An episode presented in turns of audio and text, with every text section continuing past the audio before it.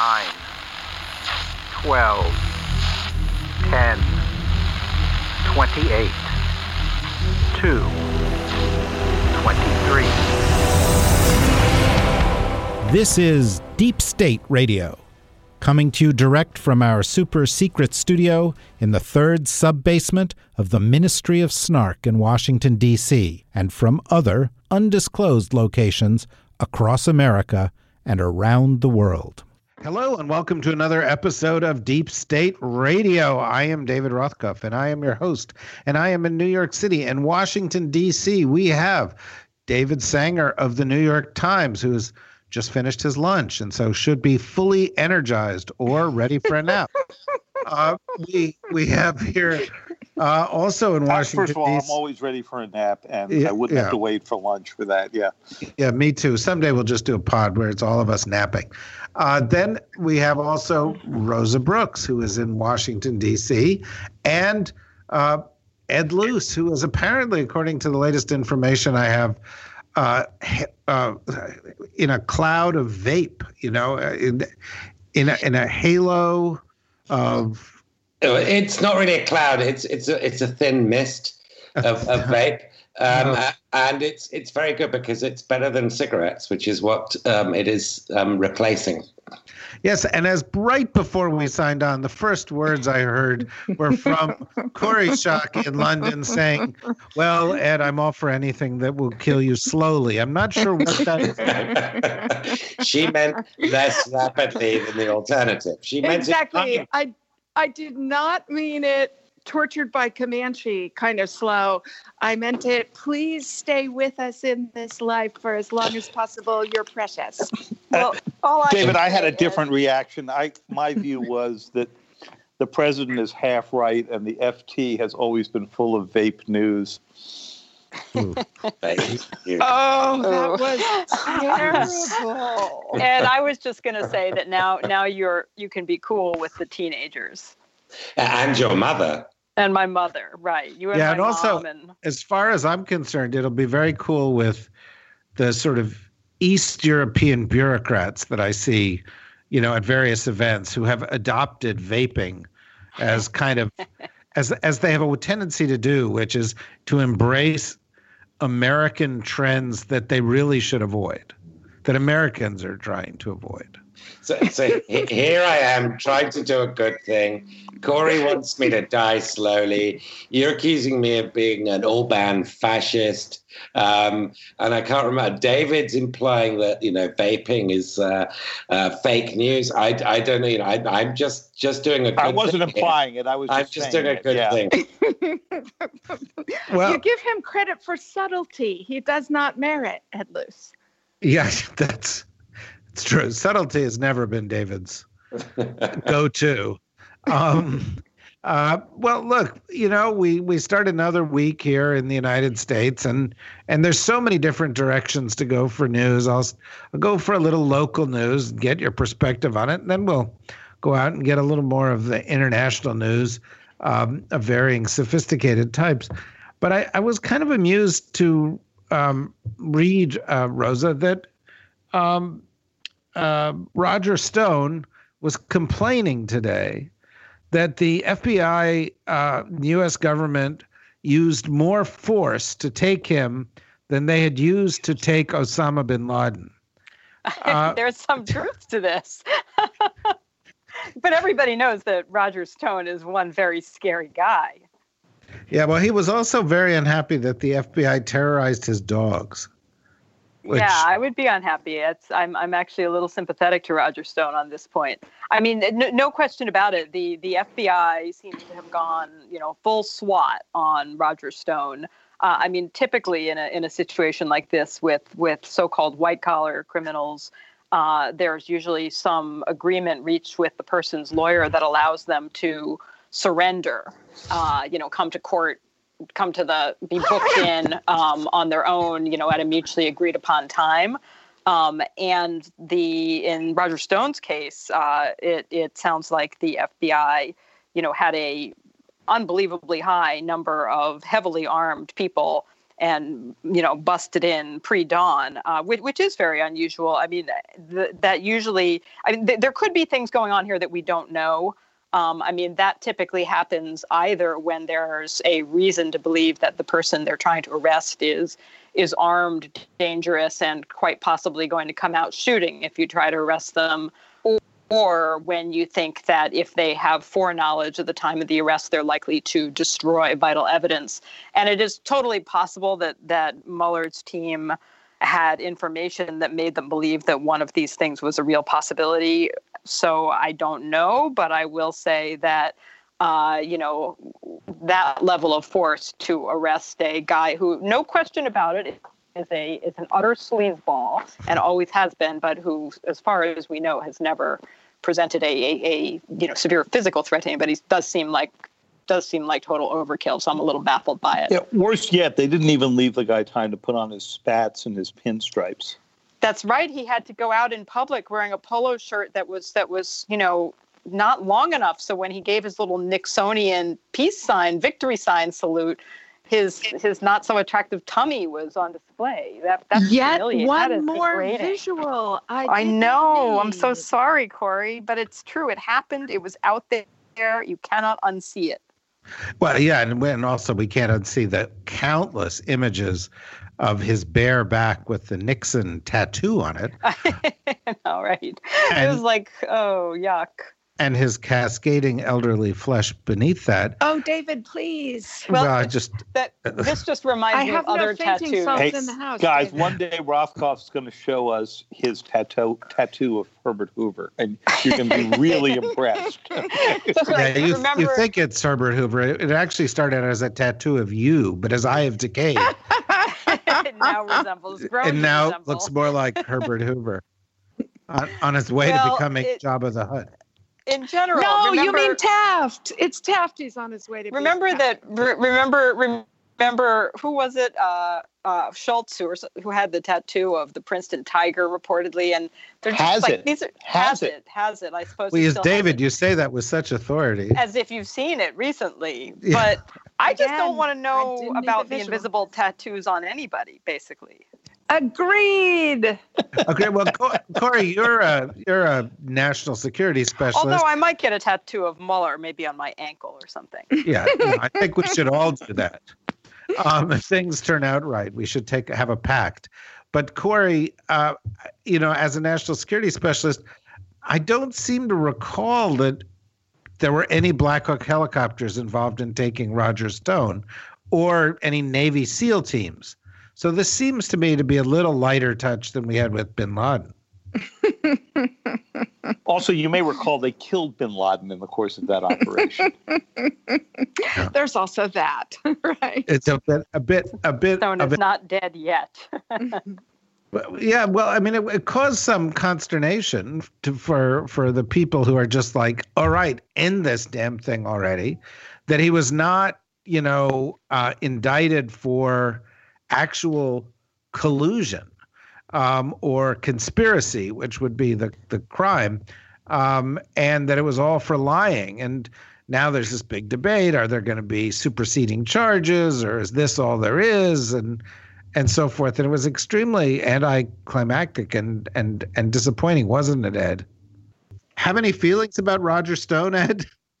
I have deep, deep feelings about Roger Stone. I believe he's the Prince of Darkness. Um, I, you know, I've met him a few times. I did a, a, lunch with the FT with him, which is this long interview you do over lunch that you record shortly before the 2016 election, um, uh, in which he laid out all the sort of uh, ghastly dystopian things that would happen if Hillary Clinton won, um, which included uh, Muslims, um, you know, running roughshod across America, riots in the streets, uh, rigged elections, and so forth. So clearly, even he wasn't expecting Trump to win because they were still very much on that narrative that the election was going to be rigged.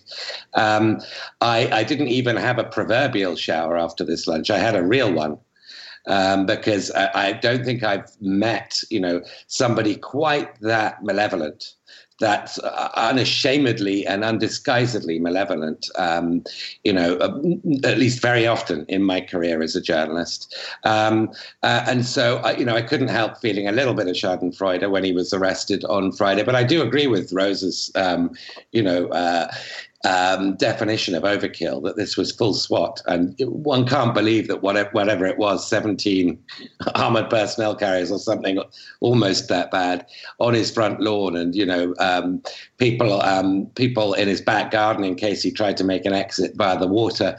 I can't believe that was remotely necessary, um, and it does rather fuel uh, Roger Stone's narrative, you know, that he's that he's um, sharing with anybody who will ask, um, the you know the the deep state's out to get him, which is which I don't think is true, eh, but it, it just gives him the visuals to fuel that alternative narrative. Um, well, uh, I didn't know that you and Roger were so close. Um, and had shared a meal together and everything. And I find that a little creepy. Uh, but uh, Kori, you know, in the vein of seeking optimism wherever you can find it, uh, one of the other developments that's taken place in this regard that uh, may follow up on some of our more recent discussions in which we sort of see perhaps some kind of turning point in all of this is that we had the strange phenomenon today in the Senate of a Democrat, Senator Richard Blumenthal of Connecticut, and a Republican uh, Senator Chuck Grassley, who is not somebody you think of as kind of um, taking the side of truth and justice anytime recently, uh, proposed something called the Special Counsel Transparency Act, which would require the special counsel to submit a report to Congress and the public at the conclusion of its investigation. And I'm just wondering is this a source of optimism for you? As you have rightly surmised, David, uh, I'm adjusting the tiara of optimism as we speak. Uh, and I take it that uh, the introduction in the Senate of something requiring a public accounting from the special counsel is intended as a protection in case the attorney general nominee is confirmed and seeks to close down the investigation.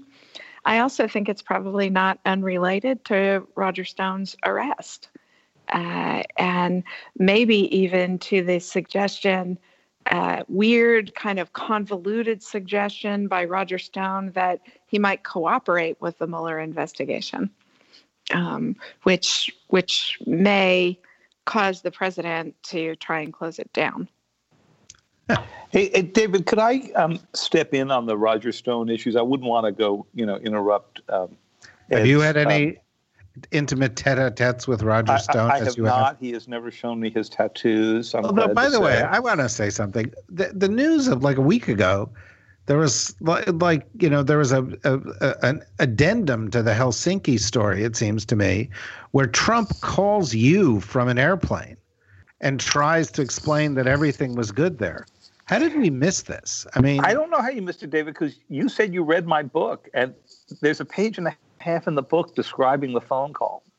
Wait a minute. I was supposed to read every page of the every, book? Like the words and the verbs and, you know, all that kind of stuff. Yeah, the whole phone call was described at some length in the book, and I've actually written about it a few times in the Times. And then we, we put it again into a story in the Times, and it, it shows you that great Washington trick that it's all about timing. It's not what you said before. I've described this conversation before. I think I probably even described it on on um, Deep State Radio. But uh, but yes, the Trump conversation after his first meeting it wasn't Helsinki. It was the meeting in um, in Hamburg, and this is when he called and said that President Putin had explained to him that the Russians were so good at cyber that they never would have been caught had they been the ones doing it. So clearly they weren't the ones doing it. And since I know stuff about cyber, clearly I must agree with that. And um, the implication was, why don't you just go out and write that the Russians had nothing to do with it? I, I wow. didn't do that. Yeah, no, I, am surprised he thought you were such an easy touch. Well, anyway, I just noted that I, that that, I, that that had sort of caught a little bit of yes. uh, viral viral fire last it, it week. just it just proves that people don't read books. You know, they only read articles. I don't know what proves, but anyway, there you go. It's all all in the book. But I was going to say something about about um, uh, our good friend uh, Mr. Stone. Um, I actually think he's going to end up being sort of a bit player in this. That when you read the um, uh, when you read the indictment, there's one paragraph in it that just jumps out at you for what it says, for what it doesn't say, and for the fact that it's in the passive voice, which is very rare in uh, indictments in general, but Mueller's in particular. And what it essentially says is Are you do that the New York Times have a group of people that sit there and diagram indictments and do a literary analysis we, of we them do, like that? We we do. Do you did you notice the big graphic over the sun, over the weekend? That's called the practice of journalism. Yes, it is. Um, I was going to say that, but I didn't want to sound snarky. A change of policy. Uh, anyway, um, the Change of policy. It sounds like sounds like the result of a lobotomy. But go on.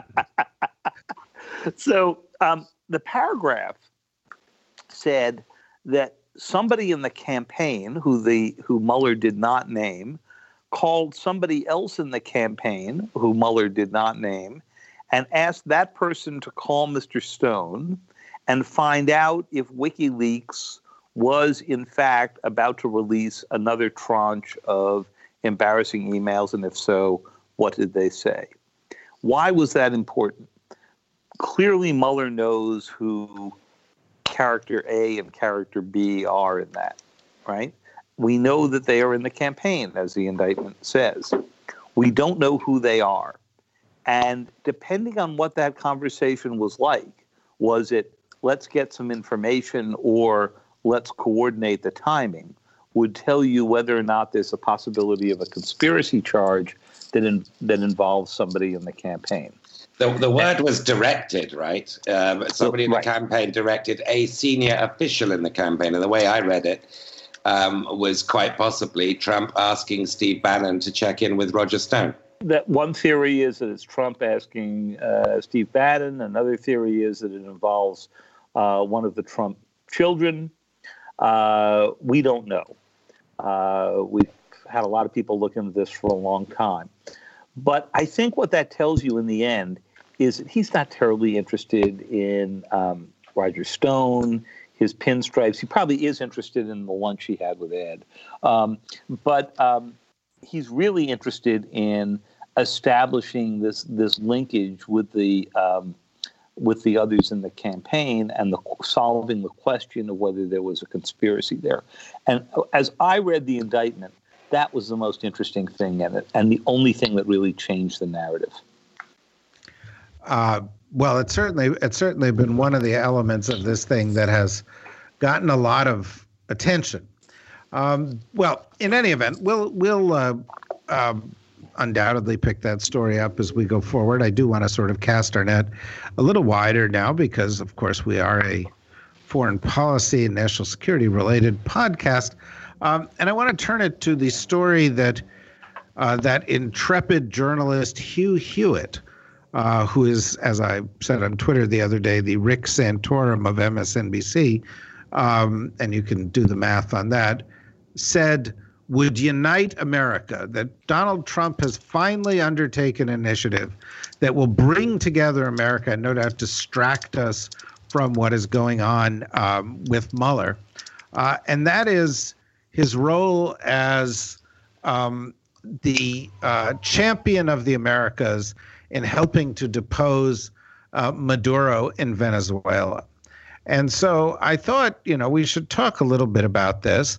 Uh, and because it's complicated, there's a lot of people who recognize Maduro is bad and has got to go. And there's a lot of people who are worried that the U.S. gets too deeply involved in all of this, it could become a big mess. Um, Rosa, where do you come out on all that? Uh, on whether big messes are a good thing or whether Venezuela is likely to be a big mess or whether Donald Trump is the hero of Western civilization? Any any of those would be would would be fine. Um, I, I, I or all of them. well, I'm opposed to big messes. Uh, I think the likelihood of Venezuela uh, I shouldn't say becoming, remaining a big mess is very high, and Trump is not the hero of Western civilization. I mean, I think it is nice that he woke up and noticed for once another country in some way that didn't consist entirely of encouraging extrajudicial executions or other totalitarian behavior. So, you know, let's let's praise him when he occasionally uh, makes some attempt. She's however, such a softie, yeah.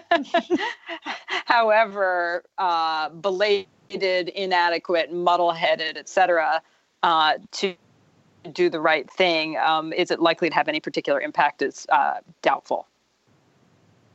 Okay, Kori, where do you come out on the current Venezuela um, moves?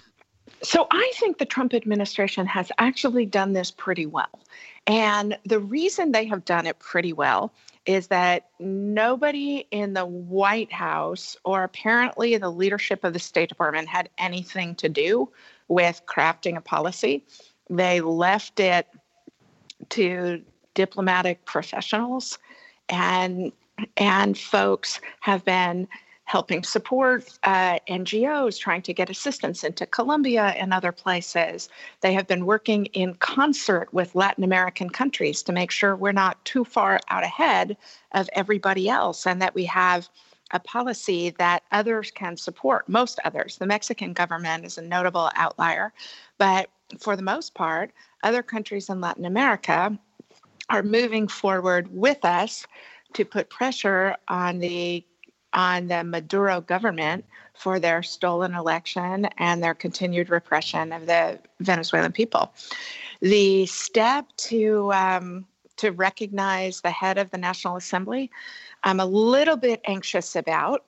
Um, be, but the main constraint on regime change in Venezuela has been the fact that the uh, the Maduro thugs were reasonably good at throwing opposition leaders in jail early, and the opposition itself, therefore, had a difficult time uniting behind a candidate. But they've found a pretty good one. My only worry is that the administration appointing Elliott Abrams, who knows a lot about these issues, cares a lot about democracy promotion and was a major champion of it in the Bush White House, might um, send a worrisome signal to Latin American countries with long memories because of his involvement uh, in the proxy wars in Central America in the Reagan administration. But you would agree he's a pretty quality guy, right? Oh, absolutely. I consider him a friend, and I'm a big supporter of what he can contribute here. Yeah, I think I. I mean, I know he's got a checkered past, and we could discuss that at some other time. But he's a very smart guy, and he Who certainly was banned from the Trump administration until this came along. Interestingly enough. Yeah, although there was they some. actually needed somebody who knew something somewhere about Latin America. Well, actually, there was the, the, you know there was a story. I don't know if you guys remember it that was circulating that the reason Elliott Abrams was banned was that somebody in the White House confused him with Eliot Cohen, who had become very vocally anti-Trump earlier. Yeah, Eliot Cohen had led the anti-Trump letter. That's very that were- funny. That sounds that entirely plausible. That to sounds me. totally plausible. It's no, it's true. It was like, well, okay, there's a Jewish guy named Elliot. Okay, well, let's just not have any of those. We'll Can I have add one none. other? Can I add one other quick point? Yeah. uh, which is that bureaucratically, this is kind of an interesting move because one of the things that the uh, Obama administration was criticized both by conservatives and by good government types. A Venn diagram that overlaps in in a large part, but not completely. She, uh, is that they appointed all sorts of special envoys in the State Department instead of letting the line officers, the assistant secretaries, uh, do these jobs. And now we have seen an enormous proliferation of them in the Trump administration. There's Steve Biegun for North Korea, there's Elliott Abrams for Venezuela, there's Zalmay Khalilzad, um, and there's uh, for Afghanistan, and there's uh, Jeffrey. Jeffries. And Thank you, Jim Brian, Jeffries. And Yeah. Brian, Brian Hook for Iran. That's right. I can't wait fact, for them I- to it's so appoint many of Corey that I Shockey. Actually- I think I, Kori Schake is the special envoy for NATO would be. there, there are so many of them at this point, actually, that I asked somebody at the State Department the other day, somewhat sort of, you know, looking for an official answer, um, whether or not they had consciously decided to go replicate the structure that John Kerry had put in or whether they just sort of stumbled into replicating oh, the structure well that John Kerry done, had put in. David. uh, and I'm, I'm, still waiting for my answer on that. Um, By the way, I may not oh, oh. be the biggest John Kerry fan in the world, but his alfalfa dinner routine was fabulous. Uh, I, I, haven't seen it yet because you know we don't go to these elite dinners. Do you, Kori? no. I just like want to know who you think the biggest woman... John Kerry fan in the world is. Sorry. oh, that's easy. That's John easy. Kerry. John Kerry. Right. Yeah. yeah. Uh, all right, Ed. Are, from your from your cloud of vape, do, do you have a perspective on Venezuela that you would like to share with us? Um, I, I'm like everyone else interested in what why why Trump is uh, such a freedom lover in Venezuela um, compared to any other country in the world. The only three countries he seems to really care about, you know, the traditional democracy, human rights, freedom agenda are Venezuela, Cuba, and Iran. You know, they they operate uh, they, they sort of inhabit a separate category to the rest of the world. He doesn't care about um, Myanmar. He doesn't care about Northwest China, anywhere in sub Saharan Africa, Syria. Um, but these three countries he cares about. Cuba is sort of kind of more explainable, as is Iran. Venezuela, you know, I think the fact that um, the rich portion of Venezuelan ex- exiles, that, that 10% of Venezuela's population um, uh, that is wealthy tend to, to a large degree, have ended up in Florida, some of whom are apparently members of Mar-a-Lago, and in places like Doral and elsewhere have rubbed shoulders um, with Trump. Um, must surely sort of alter his perspective or color his perspective a little bit about Venezuela. It is clearly a big, has been, uh, has become a declining gas station for the United States. Um, uh, if he wanted to seize Venezuelan assets, PDVSA refineries and so forth, you know, they're there in Louisiana. Much easier to do than seize other countries' assets um, or, you know, take over Syrian or Iraqi oil fields. Um, uh, so there is that, you know, there is the fact that, you know, if, if, if this is a sort of Monroe Doctrine, Trump style, that it's in our hemisphere, therefore I should be interested. If that explains it, it doesn't explain why he doesn't give much of a damn about the lack of freedom in Honduras or Guatemala. Um, for example, where people aren't just leaving for economic reasons, they're leaving because um, there are quite um, quite brutal sort of paramilitaries operating there. Um, you know, some of them, some of them have been trained by the Americans, some of them haven't, but you know, who clearly aren't model um, uh, democratic, um, human rights respecting um, countries. So I, I, tend to think there is there, there are special reasons for Venezuela um, for his freedom loving exception in Venezuela that have nothing to do with freedom. That not notwithstanding, um, you know, you shouldn't look a gift horse in the mouth. And if he is on the right side of things for whatever reason in Venezuela, and clearly Maduro is a thug um, and ought to be a pariah, then you know perhaps we shouldn't second guess it too much. I, I, I just, you know, wonder a about Trump's motivations and b about his ability, even with the advice of people like Elliott Abrams, um, his ability to manage what is going to be a very uncertain um, and quite fraught um, process that could potentially, um, you know, turn into full-scale shooting between the opposition and Maduro's um, people. Um, Trump's ability to handle that, you know, is something I would I would be very, very dubious about. David, wag the dog, wag the dog, wag the dog. Isn't isn't there a wag the dog component of this? keeping up with our theme of dogs? So uh, there could be some wag the dog just because this all happened at a time that we were all focused on, you know, uh, Roger Stone and, and so forth and so on.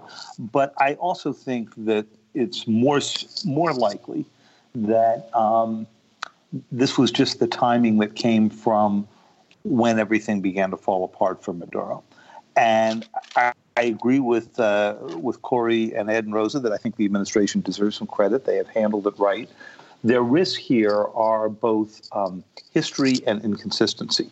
So the history risk is obvious. We've done a lot of interference in Latin America before, and it's usually um, not worked out well. In fact, it's almost uniformly worked out poorly. Um, but I think the second big risk here is that since they are doing this so differently than the way they handled um, uh, Saudi Arabia, Egypt, other places like that, that it's going to get harder and harder to explain. Now, they are not the first administration to be highly inconsistent on human rights issues. Jimmy Carter was, Barack Obama was, Bill Clinton certainly was when it came to China. So there are lots and lots of examples we have here. Um, and consistency can get you into a lot of trouble in foreign policy as well. Uh, but in this particular case, it would be nice if the president sort of stepped out and explained first what he's trying to do, second, how he doesn't want to take the lead here, but wants to support and the events that are going on on the ground.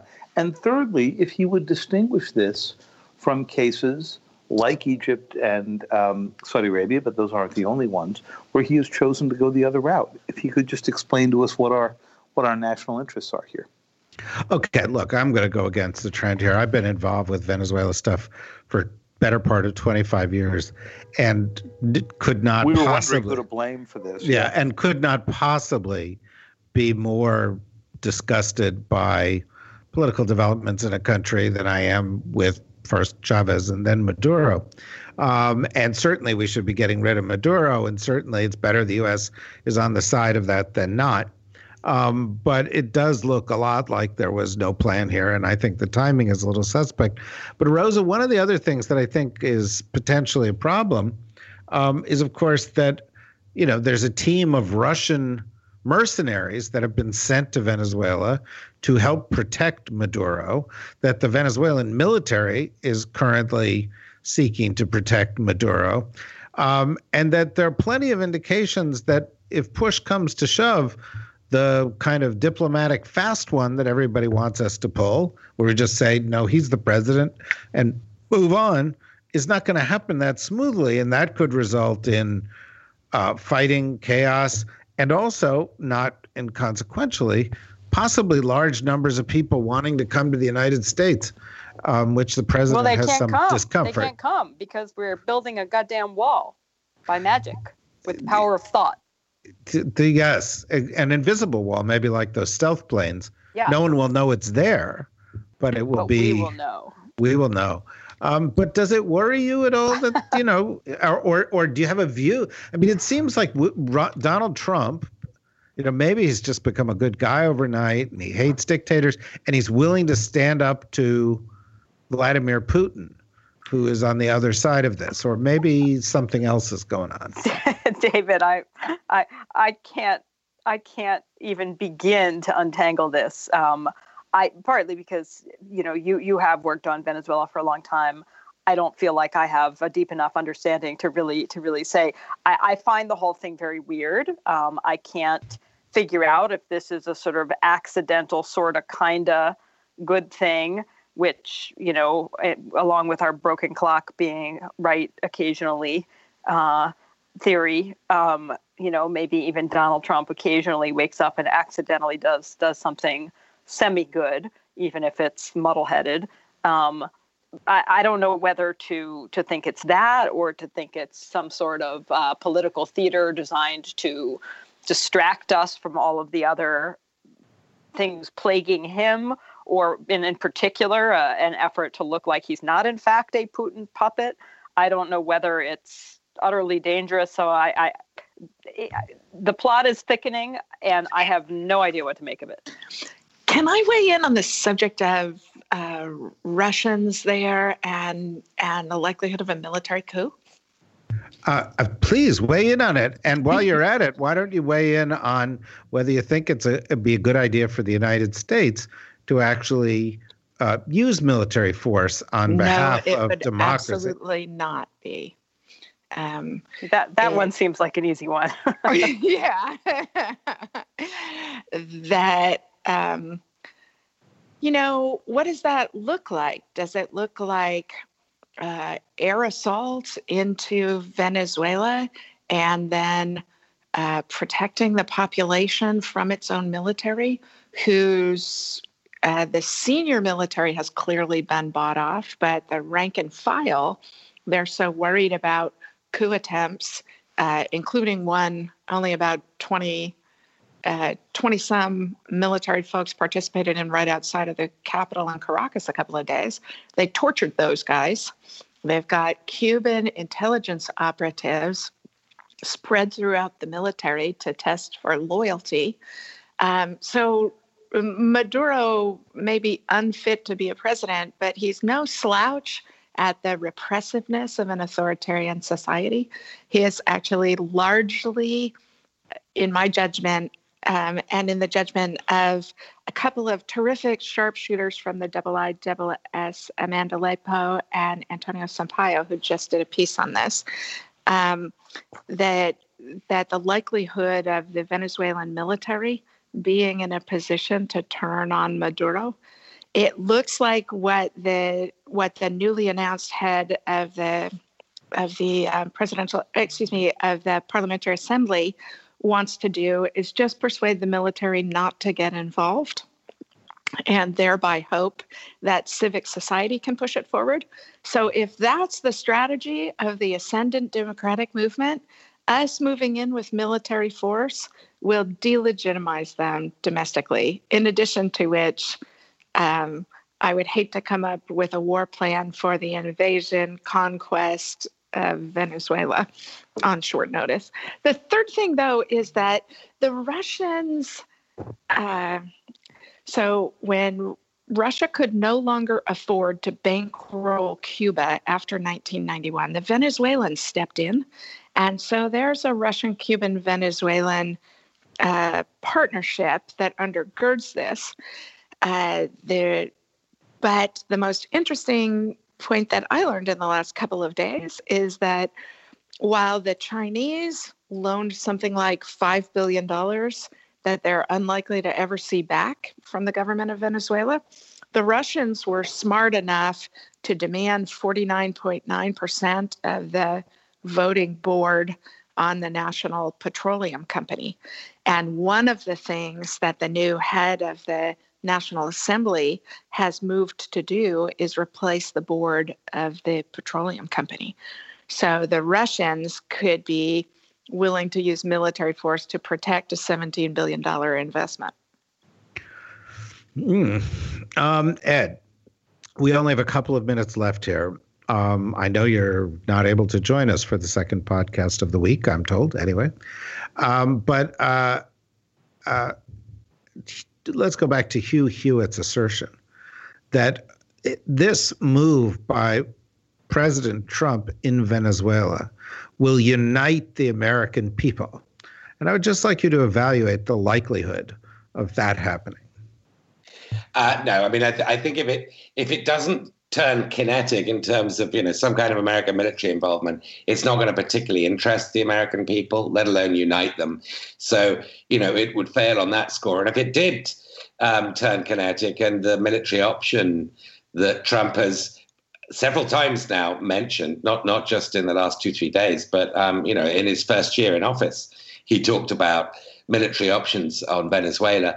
Um, then I think it would be uh, uh absolutely calculated to disunite, and not just the American people, but his own base. Uh, you know, his, his, he, he very much ignited his base by saying we don't want to get involved in foreign wars and do-gooding and um, uh, and and ventures um, overseas. We don't want American boots on the ground. And one of his great promises, which has sort of caught him in several binds in the Middle East, is to withdraw.